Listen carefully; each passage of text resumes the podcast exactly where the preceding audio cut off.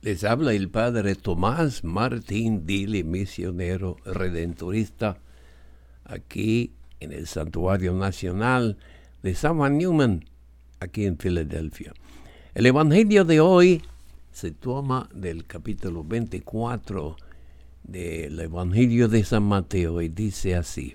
En aquel tiempo Jesús dijo a sus discípulos, así como sucedió en tiempos de Noé, así también sucederá cuando venga el Hijo del Hombre. Antes del diluvio, la gente comía, bebía y se casaba, hasta el día en que Noé entró en el arca y cuando menos lo esperaban, sobrevino el diluvio y se llevó a todos. Lo mismo sucederá cuando venga el Hijo del Hombre. Entonces, los dos hombres que estén en el campo, uno será llevado y otro será dejado. De dos mujeres que estén juntas moliendo trigo, una será tomada y la otra dejada.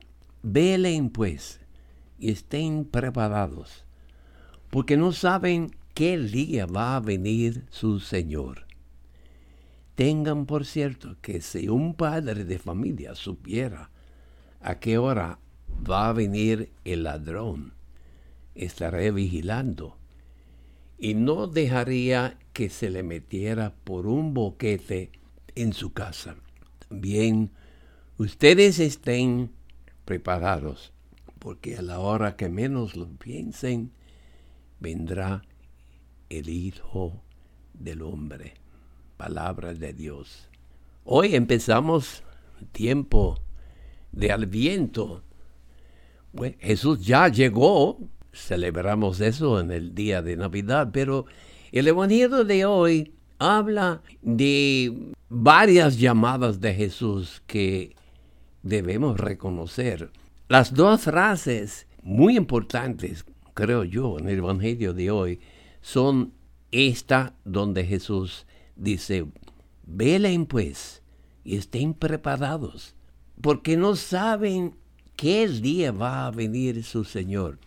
Y la otra frase donde Jesús dice, también ustedes estén preparados, porque a la hora que menos lo piensen, vendrá el Hijo del Hombre. En Santo Domingo, cuando yo trabajaba allá, había hombres que trabajaban de noche guardando propiedades y casas y uh, lugares públicos y se llamaban serenos porque trabajaban de noche. Y interesante, para que los serenos no se acostaría dejando que un ladrón hiciera daño a la propiedad. Los serenos tenían que llevar puestas unas cosas que parecían ser despertadoras grandes. Lo que pasaba fue que cada hora o cada media hora en las despertadoras hicieron un sonido muy, muy duro, de tal forma de que si el sereno se hubiera acostado, iba a levantarse de nuevo.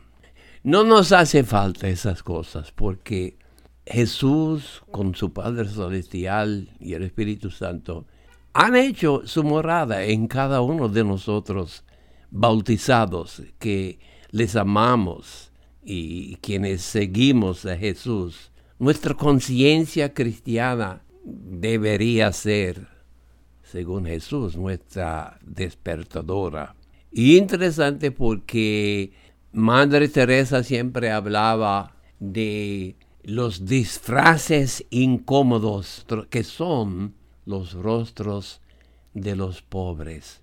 Creo yo que este tiempo de Adviento es un tiempo de hacer más fuerte nuestro deseo de reconocer la persona de Jesús en los pobres, en los necesitados y quizás en esas personas que nos hayan ofendido, nos hayan causado dolor en momentos pasados, sea un tiempo de perdonar a esas personas.